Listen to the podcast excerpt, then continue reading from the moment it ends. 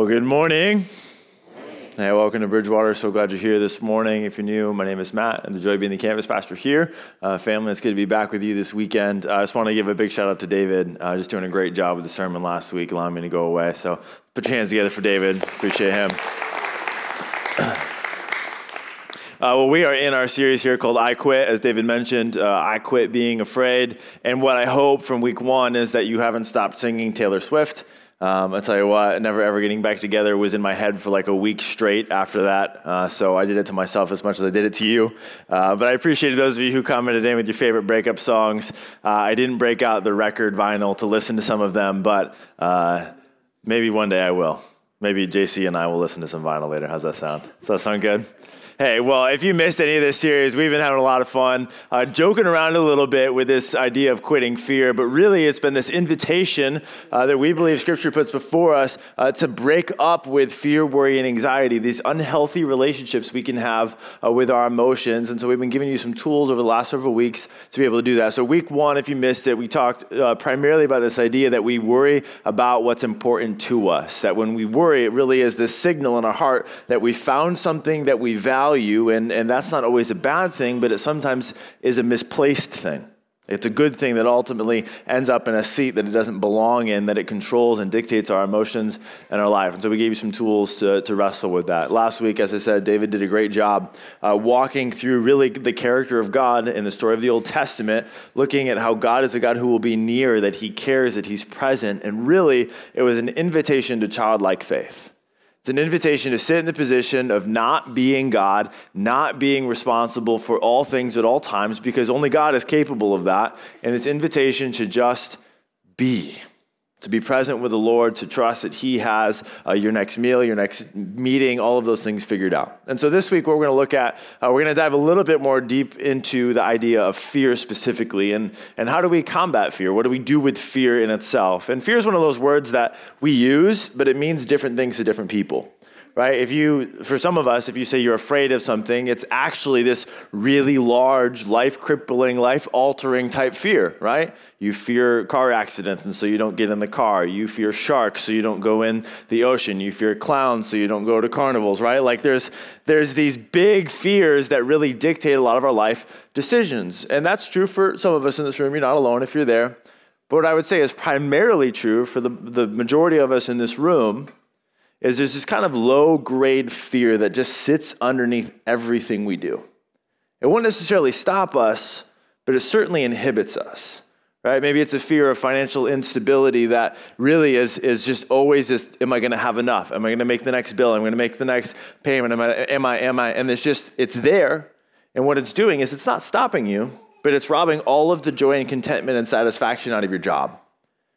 It's taking away from you while you're sitting at the dinner table because you're thinking about the bills rather than playing with your kids or talking and engaging with them. It's just low grade fear. Maybe for you, it's the fear of rejection.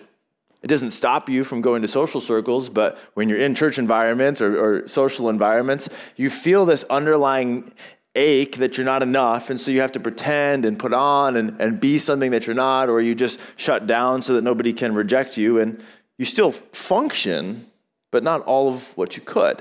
Now, I could go on and on, and I, I, don't have all the time to name every specific fear out there. And maybe you this morning wouldn't even use the word fear, you'd use a different word. And what I would say is, underneath all of our concerns and anxieties really rests perhaps an unspoken fear, an unacknowledged fear that's causing us to behave these certain ways. And so, what we want to do over this series, or over this week in particular, is help you combat those emotions, help you identify those emotions, and help you see where Jesus wants to meet you in the middle of those. We're going to pick up a story here with uh, the disciples, and Jesus, at this point in this journey with his disciples, has decided they need to go deeper in their faith. There's some lessons they need to learn, and so uh, he is going to send them into a very difficult situation to teach them an important lesson. But before the, he does this, he works the miracle of the feeding of the 5,000. If you're unfamiliar with this story, uh, this story really is one where you see Jesus multiply uh, food for 5,000 men out of a Lunchable, basically. It's this kid's packed lunch that they find, and they have this crowd of 5,000 men, which doesn't include women and children in that number, so it's conservatively around 10,000 people. And he kind of turns to the disciples and said, What are we going to do about this? We don't know. And he ends up providing food for all of these people. Now, if you've ever served as a waiter or a waitress, or you've served in a food bank, like serving people food all day is tiring work. You are on your feet, you are hustling, you are running food. It is, it is tiring work. Imagine feeding 10,000 people in the hot, blazing sun. That's a long day, and that is very tiring. Well, they've been out here, they've been doing this thing that when they were done, they brought back 12 full baskets of food. So I'm sure heavy, exhaustive work. Well, then what does Jesus do? He recognizes that they're really tired, and so he sticks them in a boat and says, Hey, get away from the crowds, go take a breather over here. He says, I'm gonna go up in the mountain and pray. The problem was Jesus was setting them up. They don't know that yet. But this is a setup for God to work something deep in their hearts. So if you have your Bibles, go ahead and turn with me to Matthew chapter 14. Matthew chapter 14, you're going to pick up the story at the end of the uh, uh, feeding of the 5,000. Uh, Matthew chapter 14, verse 22. That immediately Jesus made the disciples get into the boat and go on ahead of him to the other side. While he dismissed the crowd, after he dismissed them, he went up on a mountainside by himself to pray. Later that night, he was there alone, and the boat was already a considerable distance from land, buffeted by the waves because of the wind was against it. So Jesus sends them out, and the storm ends up coming across uh, the ocean and really affecting them. I want to read a couple of stats to you here. So this lake is the Sea of Galilee, and it really uh, was a considerable lake. It was seven miles wide by 13 miles long. So it's not a pond. Like we're on a pretty good sized body of water. And the best we can tell from uh, historians that the boat they were on was about 27 feet long by about eight feet wide. So the boat is uh, probably somewhat smaller than this section of the stage right here on a very, very large boat or a very large body of water with no motors because they didn't exist at that time. And if you've ever been on open water like that and you lose a motor and there's a storm coming, you feel very helpless immediately. Like, I don't care how confident you are in the water, when all of a sudden you're at the mercy of open water, it is a terrifying feeling. I was at one point much younger and much dumber uh, than I currently am and decided it would be a great idea to run off this ocean wharf and jump out into the ocean and try to catch the current back around to the beach, totally underestimating how powerful the undercurrent was and in Taiwan, where it was, there was these big, like, you ever play Astro Jacks as a kid? You know, you throw the ball and those little spiky metal balls. Well, they have these giant, like 30 foot concrete versions of these to break the waves. And so when I dove out, the undercurrent took me in and just sent me right into those wave breakers. And I came up from underneath one of the toes and thought, this is how I end. Like, this is the end of my life right here. Now, thankfully, Lord is gracious, but I have never been so terrified in my life because I was hopeless. Now, imagine that moment but it's pitch black. You can't see anything. And all of a sudden, you don't know where land is. You don't know what's going on. And these are seasoned fishermen, but they become terrified. Now, here's what you need to understand about what's happening in the story, though. They're not in this situation because they disobeyed Jesus, because they refused to listen to him. They're in this situation because they listened to Jesus. They're in this storm because they obeyed him, which is really important because so often I think when you and I examine the difficulties and problems in our life and the things that we fear, we think that they are getting in the way of us getting to God. And really, I think if we can uh, see Scripture for what it is, they are the very things God is using to bring us to Him. I'd say it this way What if your current problem is actually the pathway to your greatest breakthrough? What if the difficulty you're facing in your life right now, the thing you think is insurmountable, the thing you think you can't get over, is the very thing God is trying to use in your life to bring about the victory you've been praying for all along? What if the fears that you're wrestling with are really an invitation from God to step into a space that you've been avoiding for so long to finally find the freedom from the weights and the worries that have, have carried you and held you down for so long? See, if we think we serve a God who doesn't use the storm, we'll miss most of the lessons God has for us. But I think if we can begin to change our perspective around our problems and around our fears, we'll begin to see that God is actually doing most of his deep work in us through these difficult seasons. And here's why I know Jesus did this on purpose. Verse 25. Shortly before dawn, Jesus went out to them walking on the lake. You, you, know, you notice that? Jesus was on the shore praying with the Father. He comes down, he, he knows they're in trouble because he knows all things. And what does he do? He walks to them on water. Now, if you're Jesus, let's pretend for a moment that you are, and you could control the waves with a prayer, wouldn't you just from the shore say, Hey, waves, be still? Hey, storm, stop? And the disciples would be fine. You see, if all Jesus was after was stopping the storm, he could have just simply said, Storm, be still. If he was really, really worried about stopping the storm, he could have even like flown over there because he was God. But he didn't. Instead, he walks. He walks on water, and we see this incredible miracle. Now, you need to see the pace of Jesus here. Because so many times when I'm encountering difficulties in my life, and maybe you can relate to this, I wish Jesus would run. I'm facing down a problem, I'm staring at it, I go, man, I just want deliverance now. God, I just want you to fix this now. God, I just want you to solve my problems now. And Jesus said, no, no, no, no. I'm coming, but I'm going to walk. Why? Because there's some things you need to learn in this process, and if I run, you might miss it. Here's what I think we need to get God isn't looking to just deliver us from the storm, but is also using the storm to deliver us. If all Jesus was after was relieving the difficulties in your life, they'd be gone, they'd be done. But that's not his primary objective. See, what if you needed to, to get to that point in your job where you were finally frustrated enough that you began to make some personal changes about how you approached it? What if you had to find that search history to get out of that bad dating relationship? What if you had to finally have that big argument where somebody accused you for you to finally take some moments of self reflection? What if your life had to hit rock bottom in order for you to actually look up to Jesus? What if that crippling anxiety had to stay for a while so that you started learning and I started learning to depend on Jesus rather than other things to cope with it? See, what he's after is, is really us. He's chasing us. What do you do when you're in that storm and it's hard to see? It's hard to tell what God is doing. Well, here's what I want you to see is perfectly natural and normal because it's how the disciples respond to it in verse 26. When the disciples saw him walking on the water, they were terrified. It's a ghost, they said, and cried out in fear. You imagine this moment? Right? You're already at the mercies of the ocean. You're not sure if you're going to make it. And you see this thing walking across the water on you. And you're like, am I hallucinating? Is this a ghost? Like, nobody expected this to be Jesus. And because that's when we're looking at our storms and our difficulties of life, it's so hectic. You know, you're stressed out. You're fired up by some things, and you can't see clearly all the time because you're just trying to survive Monday. Sometimes we miss Jesus. We misidentify him in the storm. And here's what I want you to see it's perfectly natural to be afraid in these moments. It is perfectly natural for you to be afraid when you're not sure where your next uh, mortgage payment is coming from.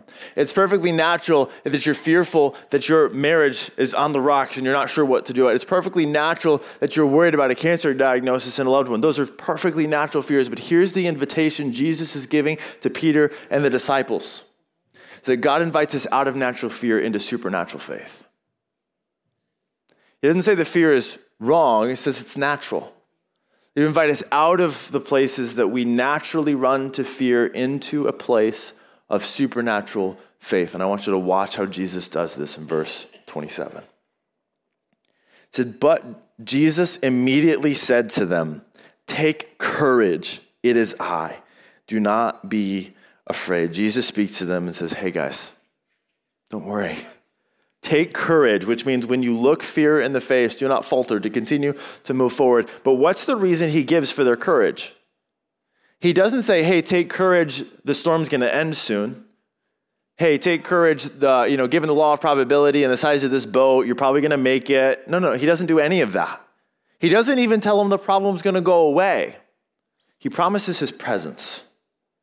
He says, Take courage. It's me, guys.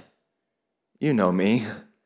Remember what we just did back on the land a couple hours ago? Remember that time when you didn't know where your next meal was coming from and instead I fed over 10,000 people? Remember, guys, it's, it's me. Take courage. Don't, don't be afraid. Which leads us to the first piece that we need to keep uh, in our hearts if we're going to fight back fear, and it's to remember what God has done. Because what Jesus was doing in that moment was saying, guys, remember me and who I am. Remember the 10,000 we fed? Remember that leper that we healed? Remember that dead individual that got brought to, back to life by my resurrection power?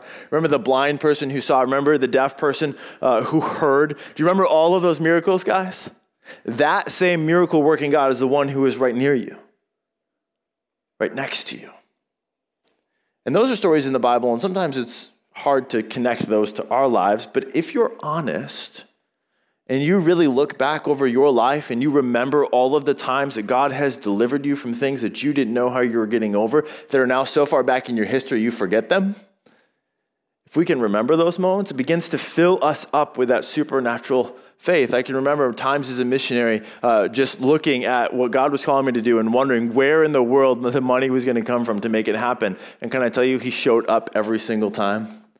I remember praying desperate prayers that God would bring a, a wife into my life who would help uh, encourage and grow my ministry and my calling in my life. And, and He did. And, and yet, what I so often remember is in those moments, even though the problem was new to me, it wasn't new to God. And I think sometimes we give our problems too much credit.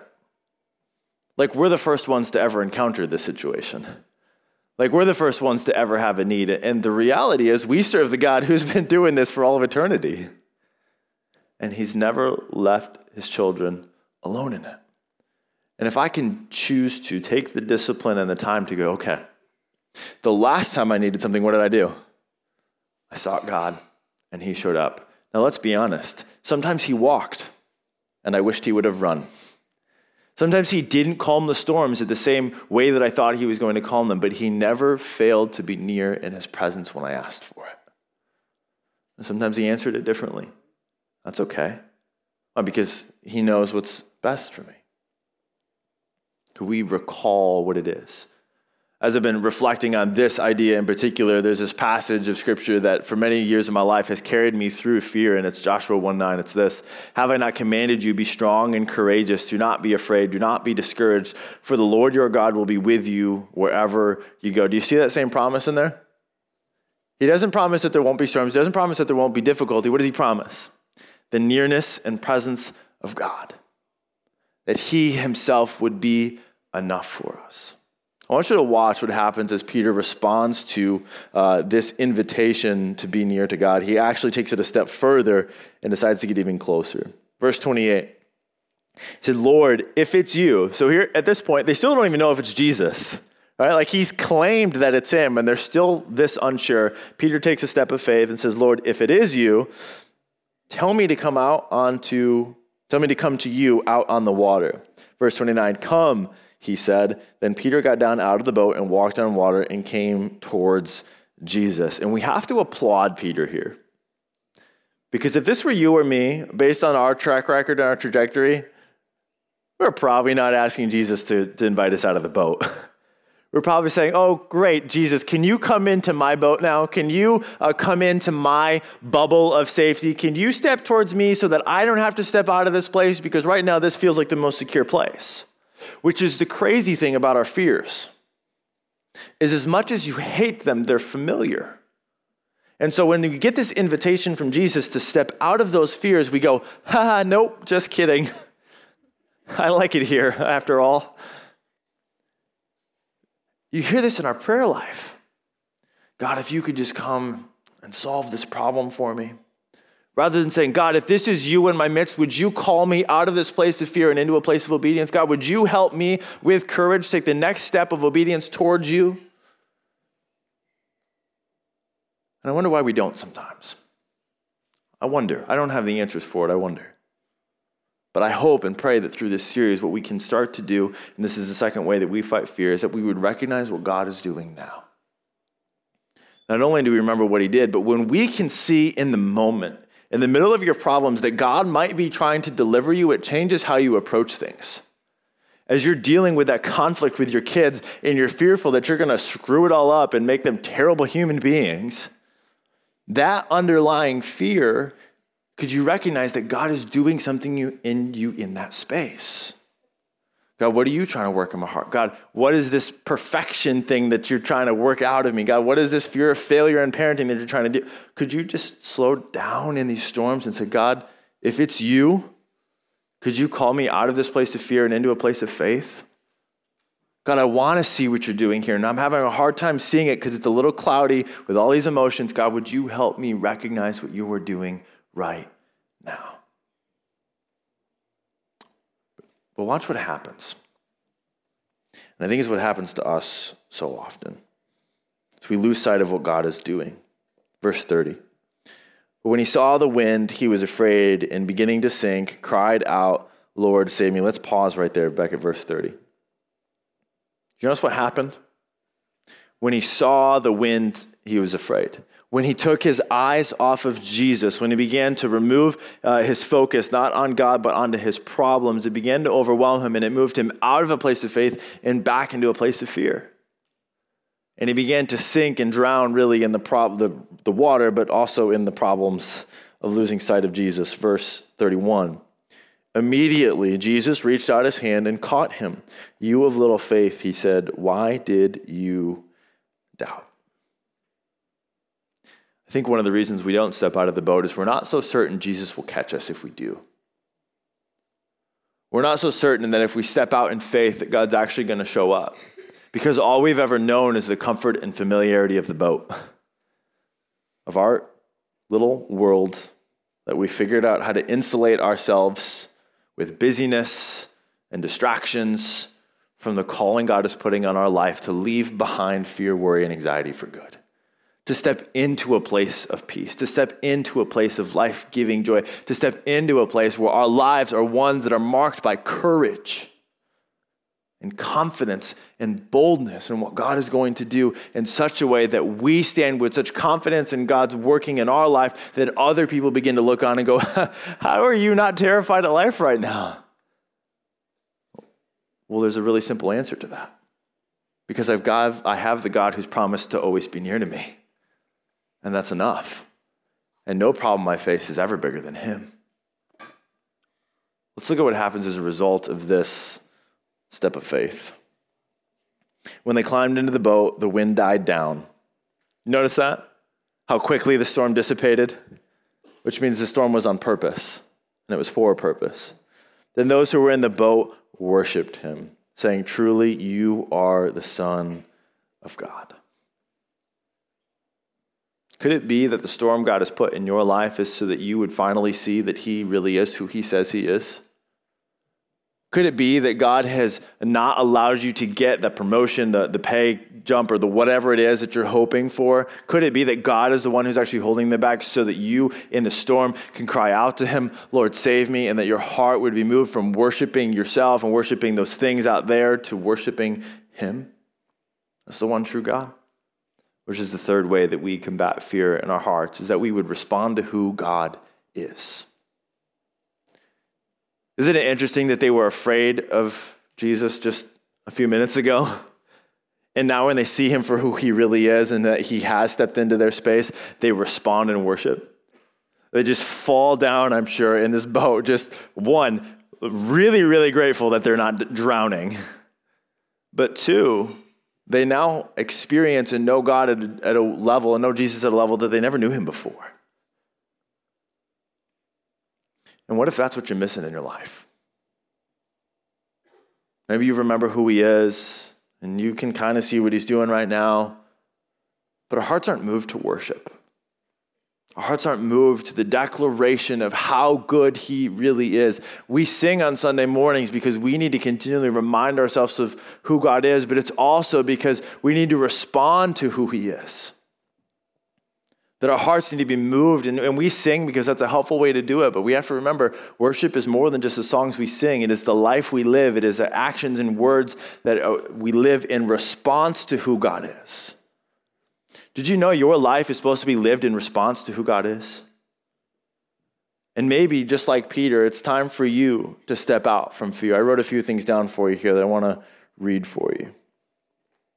When God invites us out of the fear of failure, we need to respond with courage and faith because our failure isn't final because of what Jesus did at the cross.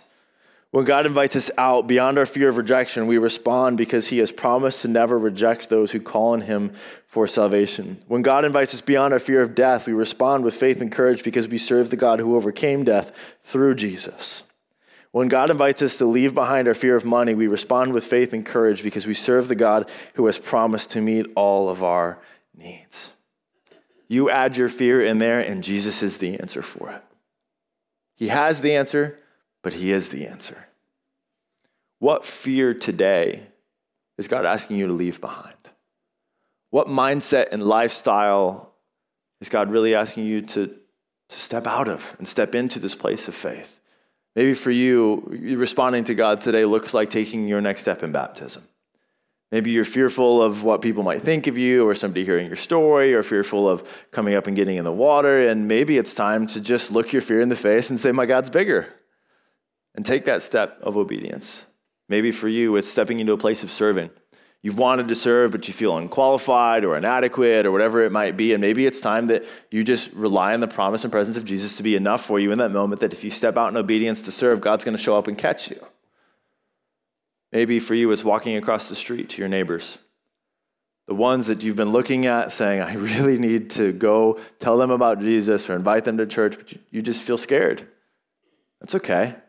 Jesus is inviting you out of that natural fear into supernatural faith that you would walk across the street and say, Hey, there's this guy named Jesus, and he changes everything. I'd love for you to come listen to him.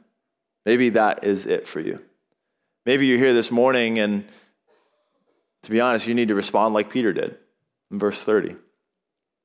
But when he saw the wind, he was afraid and beginning to sing, cried out, Lord, save me. Maybe you're here this morning and you've never made that decision. You've never responded to who God is. You've never seen Him as a Savior. Uh, you've heard about Him. You know He's out there, uh, but you haven't given your life over to Him. And maybe you feel overwhelmed by the storms of life and the, the, the worries and the stress and the, the economy and all those things are just weighing heavy on your mind. Could today be the day where you recognize who God is and you respond with, Lord, save me? Maybe you're uncertain about an eternal future and what that means. Well, Jesus is the answer. So I want to give you some space here in a minute. If you've never made Jesus the leader and forgiver of your life, to, to start there. If you want to overcome fear, worry, and anxiety, start with surrendering your life to the God who controls and holds all things. For those of you who have made that decision, would you this week find the courage in the presence of Jesus to do what it is that you know He's calling you to do this week? Let's pray. If you're here today and you're ready to take that step of faith and put your faith in Jesus to be your leader and forgiver, I invite you to pray this prayer with me this morning. And it says, God, today I recognize my need for you. I can't do it on my own. I've come up short. I recognize that I have sinned and I need your help. God, I need you to save me. Today, Jesus, I surrender to you. I make you the leader and forgiver of my life. I accept what Jesus did on my behalf to save me. I surrender in Jesus' name. Amen.